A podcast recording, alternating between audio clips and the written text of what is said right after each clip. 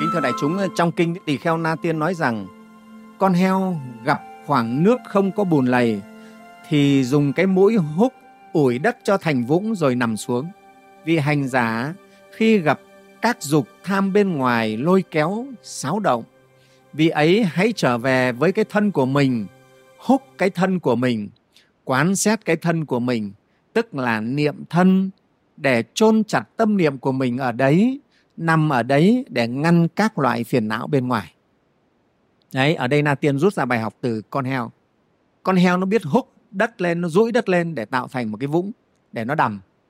Thế thì một vị hành giả tu tập khi bị các cái phiền não tham dục bên ngoài nó lôi kéo nó làm cho tâm mình xáo động thì mình phải làm thế nào đây?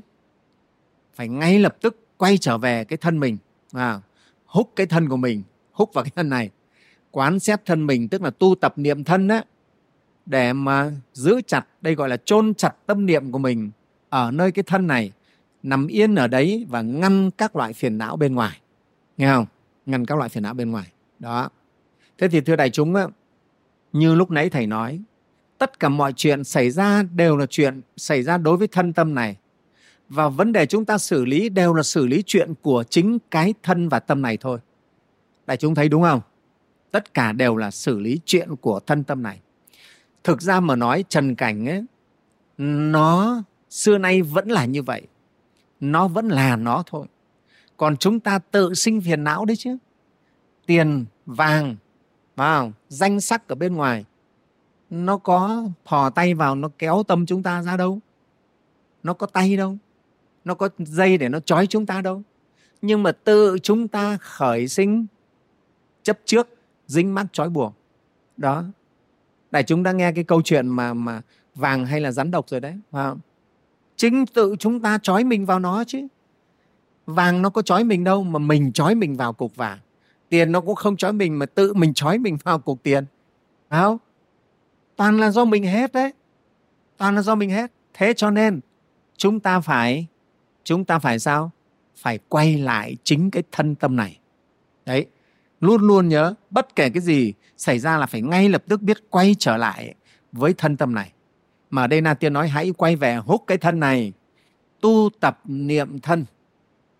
Khi mà tâm trở về với thân này rồi, thân ở đâu, tâm ở đó, thân tâm được nhất như rồi, thì chúng ta sẽ ngăn chặn được tất cả các cái phiền phiền não nó khởi sinh.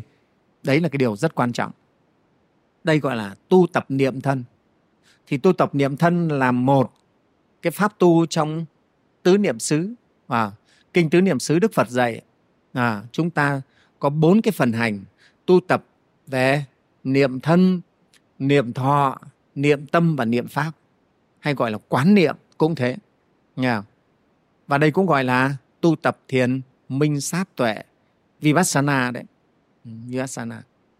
Thì tu tập niệm thân thì đại chúng biết có chín cái phần hành cái đầu tiên ấy là tu tập về quán niệm về hơi thở, nghe không? Quán niệm hơi thở. Chúng ta thở ra, thở vào, thở ngắn, thở dài. Chúng ta đều biết rõ hơi thở mình vào ra.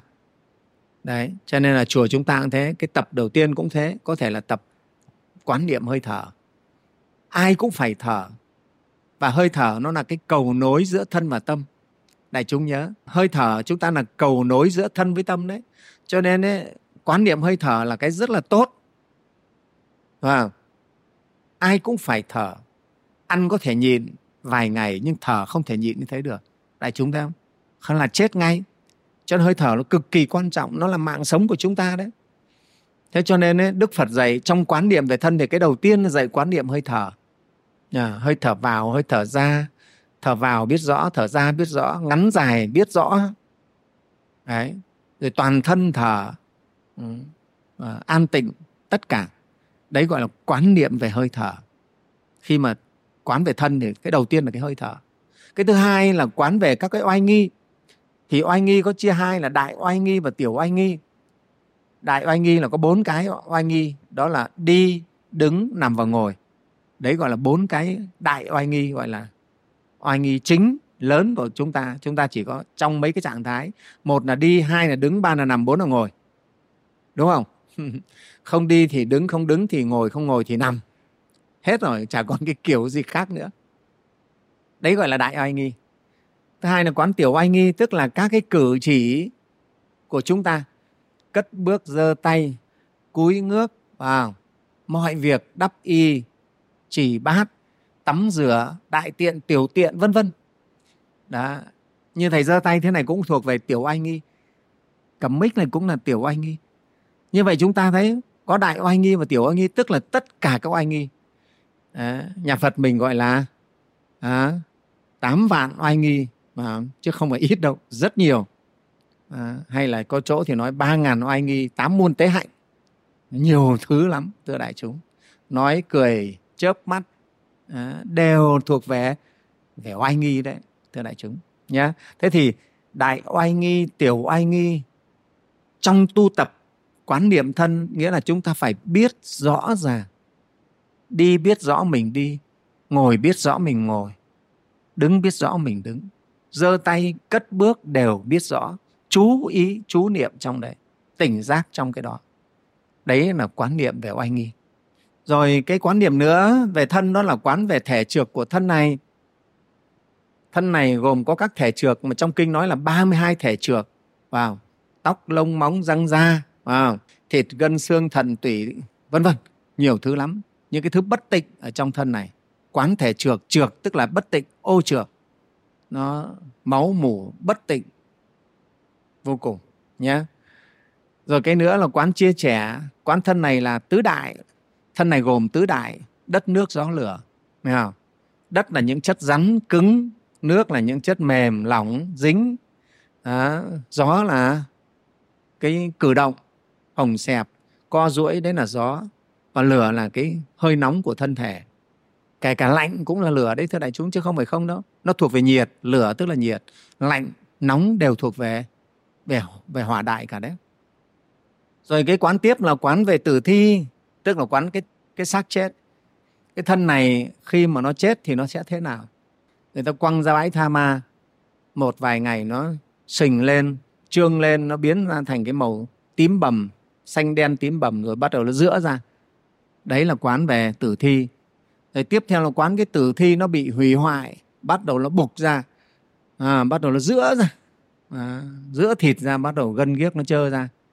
À, thế sau đó là quán đến hài cốt ừ, quán đến hài cốt. Giữa là hết giữa hết thịt rồi thì còn bộ xương trắng nó trơ ra. Nào rồi sau đó là quán đến hài cốt mục dã tan nát hết. Đến lúc là hài cốt nó cũng bắt đầu mỏi nó nó nó, nó mục hết đi dã ra. Đấy gọi là quán hài cốt mục dã đấy là chín cái bước mà chín cái cái cái phương pháp quán niệm về thân của chúng ta đấy. Thì cái này chúng ta mà áp dụng được cái thì đại chúng thấy nó rất là tốt vào nó ngăn chặn được rất nhiều phiền não. Và cái này cũng là kinh nghiệm bản thân thầy cũng thế. Khi phiền não khởi sinh mình cứ quay trở lại chính cái thân này mình quán nó nhẹ ngay. À, nhất là những các vị hành giả trẻ tuổi cái niệm tham dục nó rất nhiều. Khi tham dục khởi lên tao quay trở lại tao quán về cái thân này. À, không phải quán ngay một lúc cả chín cái phương pháp này một cái thôi là nó cũng nhẹ ngay những cái thiêu đốt luôn, thưa đại chúng. Ở đây thầy nhớ cụ ờ, sư bà hải châu âm cụ cũng cao tuổi rồi nhưng cụ nói cụ nói đấy, cụ cũng thường xuyên phải quán niệm về thân, nhất là quán thân thể bất tịnh, ba hai thể trược đấy. đấy, cụ quán thường xuyên, đó. Thời đại này đại chúng quán cái đấy nhiều, rất tốt. Chúng ta tham dục rất nhiều, cho nên phải quán niệm về thân ngay. Khi mà nhìn lại chính cái thân mình nó thật sự là bất tịnh, dâu ế máu mủ tanh hôi kinh tởm. Sâu bọ giỏi rúc ở trong thì chúng ta tự nhiên thấy nhờm tởm và cái niệm tham dục nó tự tiêu ma đi hết. Cho đại chúng đó. Đấy thì đại chúng thấy cho nên chỉ một cái niệm về quán thân thôi nó đã đoạn nó đã ngăn chặn và đoạn trừ rất nhiều phiền não cho chúng ta. Rất nhiều. Cho nên Na Tiên mới nói khi mà bị các cái trần cảnh bên ngoài lôi kéo, quấy dày thì vị hành giả hãy quay về hút cái thân này, tức là quán niệm ở cái thân này ngay tức khắc.